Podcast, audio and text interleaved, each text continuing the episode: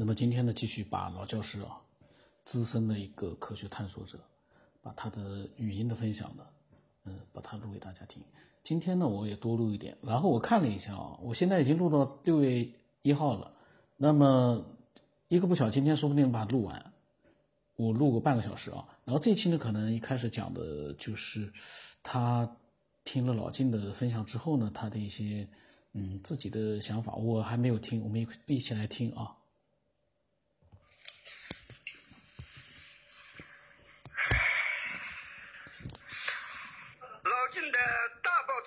模型我还是比较认同的，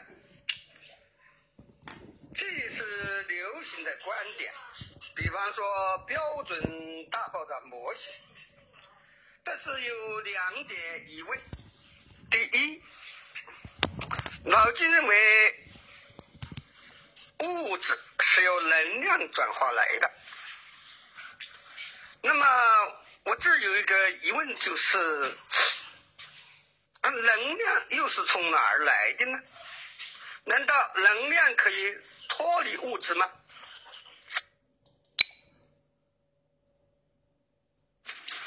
从哲学的观点上讲，我还是比较认同辩证唯物主义的运动和物质观。他们认为物质和能量、物质和运动是不可分割的、不可分的。至少是紧密伴随的。那这样来理解的话，我觉得比较好。从更专业的角度讲，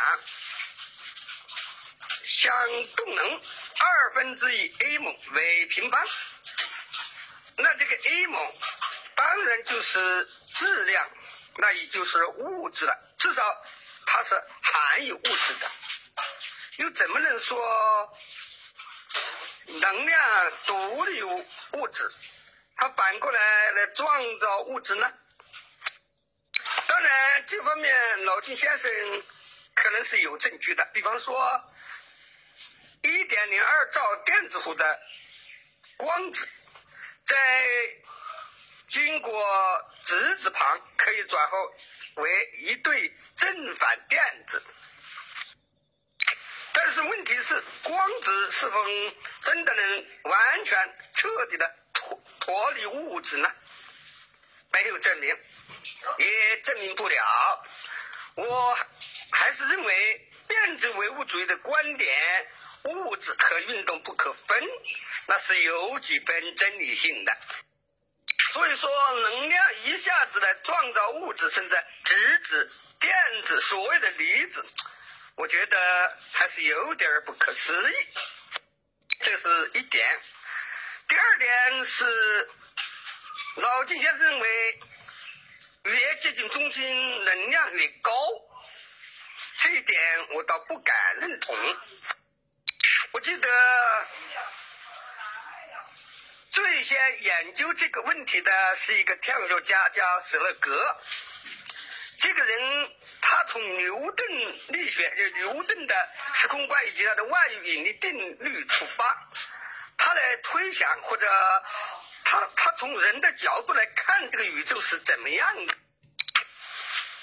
他是这么看的，他看宇宙，他认为从呃牛顿理论认为有一个中心，其实牛顿理论是主张有一个中心的，他认为。从这个中心出发，再来往外看，宇宙的情况大概是一致的，到处都有星星，星星的密度和种类也基本是相同的，没有哪一个处有非常明显的差别。他也认为中心的物质密度应该是高一些，越往外可能就要疏散一些。那这样。往下去，那很远很远。当时牛顿认为这个空间是无限的，他也呃认同牛顿这个观点，于是他推论说，很非常遥远遥远，那是不是就再没物质了，或者物质非常的少了？于是他推出了宇宙就像一个矗立在广阔无垠的海洋上的一座孤立的岛屿。我不知知道老金先生意识到这个困难没有？这其实也是人们一致反对有所谓中心、反对任何的中心论的一个根由吧。其次，我也要批判一下太子先生。太子先生对老金有一个责难，他说：“宇宙在膨胀之初，它有没有外面呢？在外面是不是有空间呢？在膨胀之初，它有空间，那这空间是什么呢？如果没有空间，空间到底怎么来的？”他提出这个问题。这个问题看似深刻，而且也很难回答，几乎无力回答。但是我认为这个问题有一个致命的逻辑错误：宇宙就是一切，它是囊括万有、包罗一切的，又怎么会有外面呢？这和宇宙的概念是不吻合的。不过，说实话。人们其实还没有建立一个非常有效的宇宙概念。例如，比方说“自大无外，自小无内”，宇宙包罗一切，囊括万有。它是用什么方法囊括了万有呢？宇宙有多大？比方说，现在认为有一百三十八亿光年，那它怎么能够囊括万有？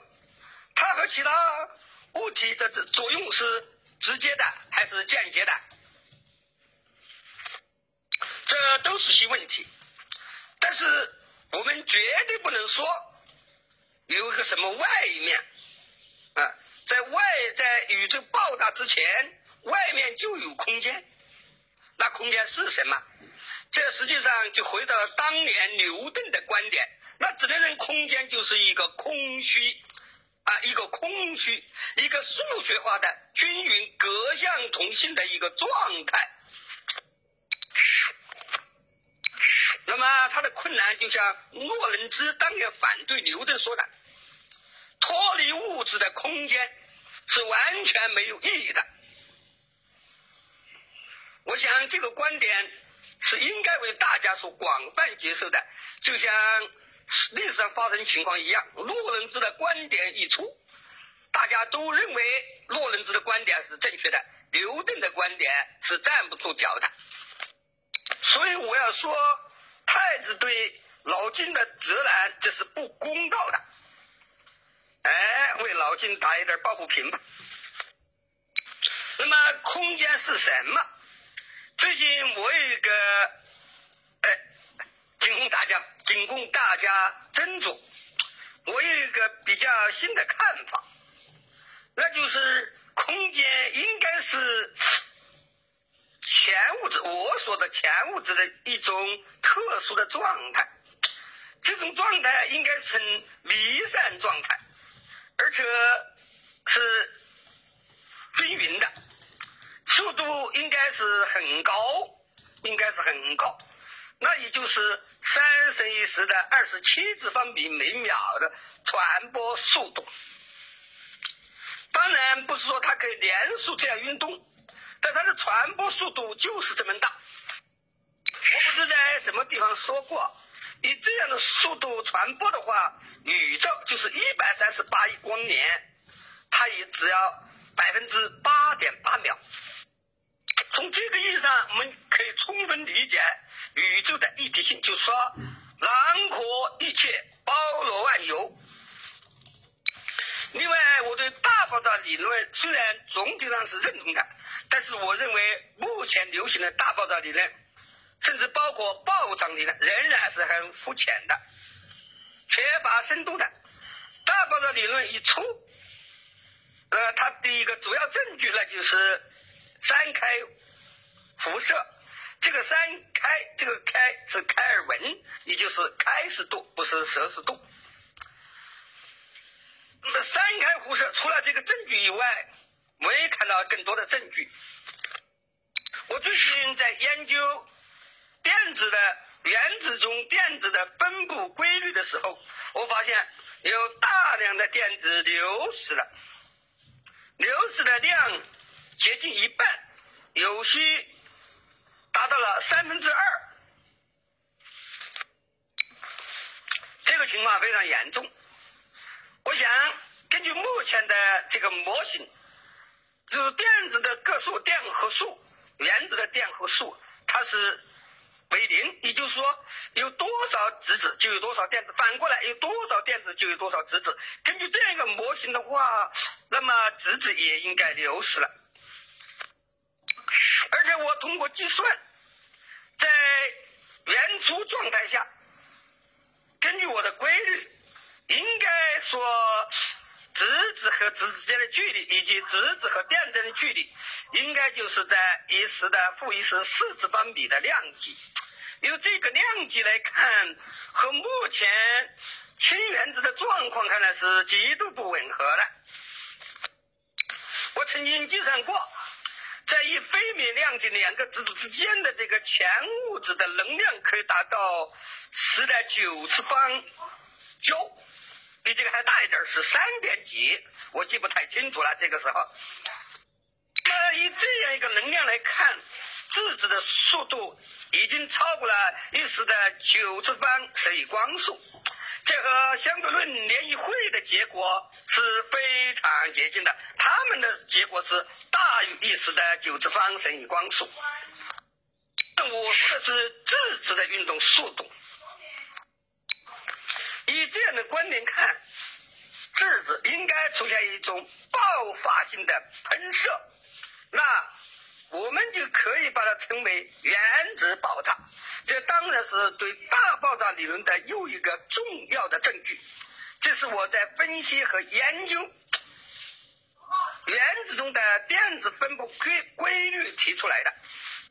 那也就是说，宇宙并不像人们所设想的只是一次性爆炸，是多次性、全方位、完全彻底的爆炸，一直达到原子的爆炸。当然，原子的爆炸很可能一开始是很猛烈的，比如，比方说，大约在一时的负四十二次方秒这个时间内是非常。刚才说了，质子的速度可以达到多大呢？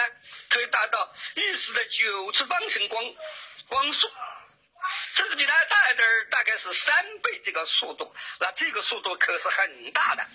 这也是我们观察的类星体，比如三十二七三呐，或者射量星系爆发的重要原因。你想一想，这么大的能量不爆发行吗？所以宇宙大爆炸肯定是一个正确的模型，但不是那么简单。而且这个爆炸肯定要释放大量的一定状态和能级的前物质。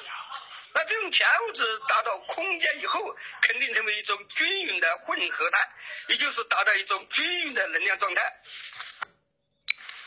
达到这个状态以后，那么通过这个爆炸，我发现它的体积膨胀了，呃，膨胀了大约六十亿倍，六十亿倍。那么这个时候好像整个原子很空了，所以。已经充分混合的均匀的前物质会一涌而入，而入。其实这种前物质可以自由的出入原子，我说的是原子，不是细胞。所以呢，我觉得先生对老晋的责任，那还是不有点不公正的。其实我是非常喜欢老郑的，也是非常羡慕他的。他知识非常丰富，见解也非常独到，观点非常的精辟。总之。一切都是好的，但是不知为什么他现在突然当了隐士。我还是希望他呃出来给我们一指导吧。这是我曾经说过的老话。我希望太子先生不要介意，这毕竟是一个自由交流的平台嘛。我只是有什么话就直说。这不由得使我想起一个人，这个人就是汉高祖刘邦。说起刘邦这个人，真还有些使人不解的地方。像张良说的，刘邦他是不懂兵法的，但是每次张良给他军上的建议，他都能够接受，仿佛他什么都懂似的。你就是这样一个人吧？其实太子先生是一个很有主见的人物，很有主见的人。尽管太子先生屡次说你不懂科学，但是我觉得你在做节目、讲话这方面还是很有一套的，而且能即兴发挥。当然，既然是即兴发挥，错误就在所难免，每一个人都会如此。虽然你说你不懂科学。但是每当谈到科学方面的问题，或者是呃兴趣者的脑洞，你还是能够说上一两句的，或者有些话还是说的非常贴贴切，态度也很能够克制，这其实已经是很了不起的了。新发现接踵而至，对宇宙大爆炸的研究以及对核动的深入认识，使我忍不住又要讲几句了。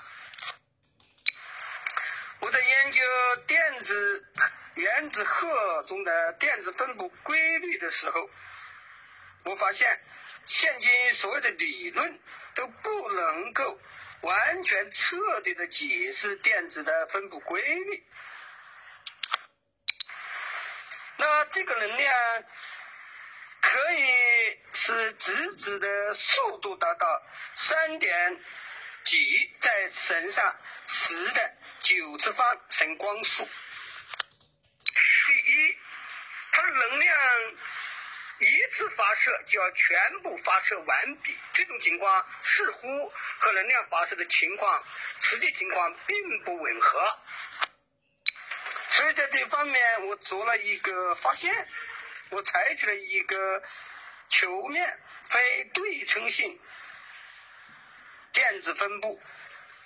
那么在这个情况下，我充分的理解了电子的分布规律，预测了电子的分布情况完全和电子实情况相同。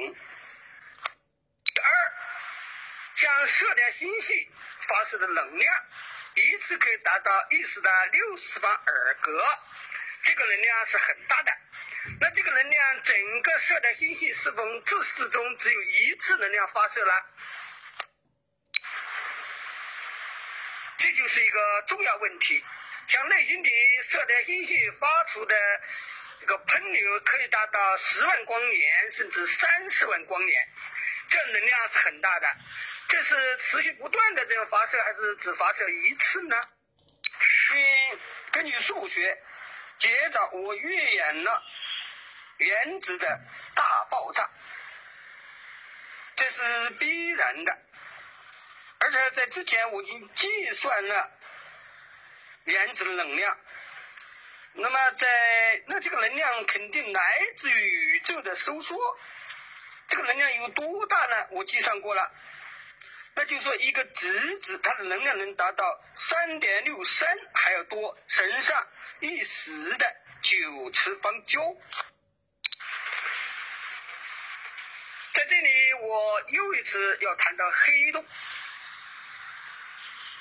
天文学界之所以认为黑洞是存在的，一个重要的原因是认为。只有黑洞才能理解内星体和射电星系所发出的巨大能量。但是无论怎么说，它都是很勉强的。那么现在根据我们的理论，通过一个计算发现，像中子星这么多物质，每一个质子能够发射一时的九次方焦的能量的话，它就能够有一时的六十六次方焦的能量。那么这个能量发你发射了是的六川二格，仅仅是它的一时的一十三次方分之一。另外，宇宙通过一次原子的大爆发、爆大爆炸，它的能量会极大的降低，速度从三升一时的二十七次方米每秒下降到三升一时的八次方米每秒。那其实它的能量下降了一时的三十八次方分之一到。呃，达到了一时的负三十八次方到一时的负三十九次方，大的能量。那么按照我们说的这个能量的计算，只要一个中子星大小，就说有一个中子星那么多离子的话，也就是一时的五十七次方个离子的话，它可以像射电信息那么能量的。大规模发射能量和离子爆发可以持续多久呢？可以持续一百三十八亿年。这样内心的内星体爆发能量和射电信息爆发能量，那就不存在问题了。这是远远要超过黑洞的。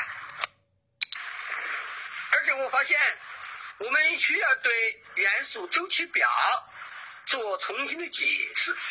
我们甚至需要用新的分类标准对元素周期表进行新的分类。我发现呢，实际元素它是演化来的，它是通过某一个元素连续的演化。在宇宙高度收缩的那个时期，其实有的元素并不是很多的，它必须满足一定的规则，它才能存在。那么这些元素可以这些元素为中心进行演化，就像一个家族繁衍似的。那么这种新的分类，它也打破了液体、气体和固体的这些分界线。我们对它有深刻的认识，我们发现某些元素仅仅差一个电子、一个质子，或者还有一个中子，那么它就会出现很大的一个是气体，一个是金属。这这说明了很多东西需要人类做进一步的研究。其实，在宇宙高度紧缩的那个时候，也就是大收缩时候，那宇宙的物质。它的质量是不连数的，只有通过一个氧化，也就是通过一次爆炸以后，出现了很多东西，它才出现了一个连续的质量谱，就像现在所看到的元素周期表那样。那些宇宙这次爆炸，不仅是空间得到极大的膨胀，包括原子的空间得到极大的膨胀，而且还使物质更加丰富和复杂，啊，更加多样化，变化更趋于连续。在大收缩时候，质子的速度，它是刚才已经说了。可以达到光速的十九次方还要多一些，已经爆炸，已经爆炸，它就只能达到光速了。那这实际上就是质子和电子的自转。为什么叫自转呢？它实际上只能剩下光这么多速度了。这次我建立关于宇宙膨胀的理论，是从原子内部形成的。不是取三开辐射或者说宇宙学观察的一些证据，它从原子内部直接进行研究的。当然，这种研究和先前的大爆炸宇宙论那就有明显的不同，明显的不同。它对我们能理解宇宙的这个变化过程那肯定是有很大的帮助的。比如说，我们理解到，人们看到了这个速度并不像光速，而是从三十亿次的二十七次方米每秒的速度跌入了光速。宇宙爆炸是最彻底的、最全面的、深刻的、全方位的一次爆炸。今天就讲这些吧。既然原子都出现了大爆炸，并且出现了演化，那么宇宙这个大爆炸和其他爆炸形式，呃，比方说像吹泡泡、一个橡皮球的膨胀，以及呃金属的金属丝组成的这个架，它的膨胀。甚至和任何一个膨胀爆炸过程都是完全不同。在过程中，我们通过在过程中，我们通过进一步分析，还可以看到宇宙的能量，包括热的分布，也不是完全均匀的。不然，它不会出现复杂的原子结构，出现几乎完全连续的元素谱。那么，非常精彩的分享啊！已经到了，已经分享到了六月四号。他呢，每天，嗯，那段时间啊，每天都会有很多的一个分享。然后呢，嗯，大家可以听到他的分享的内容是非常的多样化。嗯，有的时候呢，是因为听到了节目里面的一些分享，他自己的一些嗯看法；有的时候呢，是直接把他自己在这么多年的探索过程当中呢，嗯，发现到的一些自己发现到的一些东西呢。分享给所有的，嗯，毫无保留。所以这些分享者，这个老教师啊，和其他的呃认真分享的科学爱好者一样，都是值得我们去呃尊重。那么，嗯，他呢，因为是做过教师，因为口才呢非常的好，然后呢，嗯，做过教师呢，一般来说呢，嗯。对其他人的这个观察能力其实也是非常的强，所以呢，呃，我呢其实，呃，录音的时候呢，就像他说的，因为是随口说的，所以呢会出现各种各样的错误。那他能理解，那那是最好的。因为如果说他善于发现人家的错误，但是呢他，嗯，如果呢没有意识到我，呃，说话的这样的一个环境，比如说是随时随地的这样的一个随口的一个。呃，各种各样的一些话，肯定是不完美，然后呢，肯定是有缺陷，呃，但是呢，大的方向只要大的这个毛病没有，你其实呢，嗯，就能够呃比较坦然的去去听。如果是纯粹抱着挑毛病的话呢，挑我的毛病呢，确实是很多喷子呃喜欢做的事情，但是呢。呃，这些呢其实是没有任何的一个意义的，因为节目的本质是科学探索，每个人都可以来进行一个自己的思索和探索。那么这样的探索呢，呃，其实我们都不会在意它到底对不对，因为百分之九十九点九九的可能性，其实，在终极问题的这样的一个探索上，我们都不知道答案的。很明显，我们不知道答案，所以呢，我们没有哪一个人会，嗯，很骄傲的说，哎，你讲的就是很差劲，我讲的就是比你好，因为在这个没有答案的这个，嗯，水平线上面，大家都是都是处在一个个级别上，就是一个考五十九分和五十八分的这样的一个差别，没有什么太大的差别。那么我又瞎扯了，扯的而且没有什么太多的水准。老教师听到了之后，是不是会摇头呢？哎呀，这个人我讲的很好的，他结尾来那么几句，把我讲的内容都给弄得嘞，好像是啊，有点点这个。那么今天就到这里了，嗯，期待更多的科学探索者、科学爱好者，或者科学思索者，因为我之前呢是思索者。但是，呃，这个老教授的分享，每次我听到之后在想呀，他也不是科学思索者，他已经变成一个科学探索者。虽然他的这些数字哦，那些庞大的、让人无法理解的、接受的数字哦，从我的角度来说，我也都在想呀，这么大的数字，这个，但是呢，嗯，我们不知道的，我们也不能随便去去讲对还是错。我只能从我个人角度来说，我蛮蛮难接受和理解的。那些数字太庞大了，你光是个数字呢没问题，但是把这个数字和这个世界扯上关系了，那确实让我们就觉得太太庞大了，或者是太小了。可是呢，世界就是这么奇妙，就是这么奇妙，没有办法。那么今天到这里了，期待更多的人来分享舌头大结说不出话了。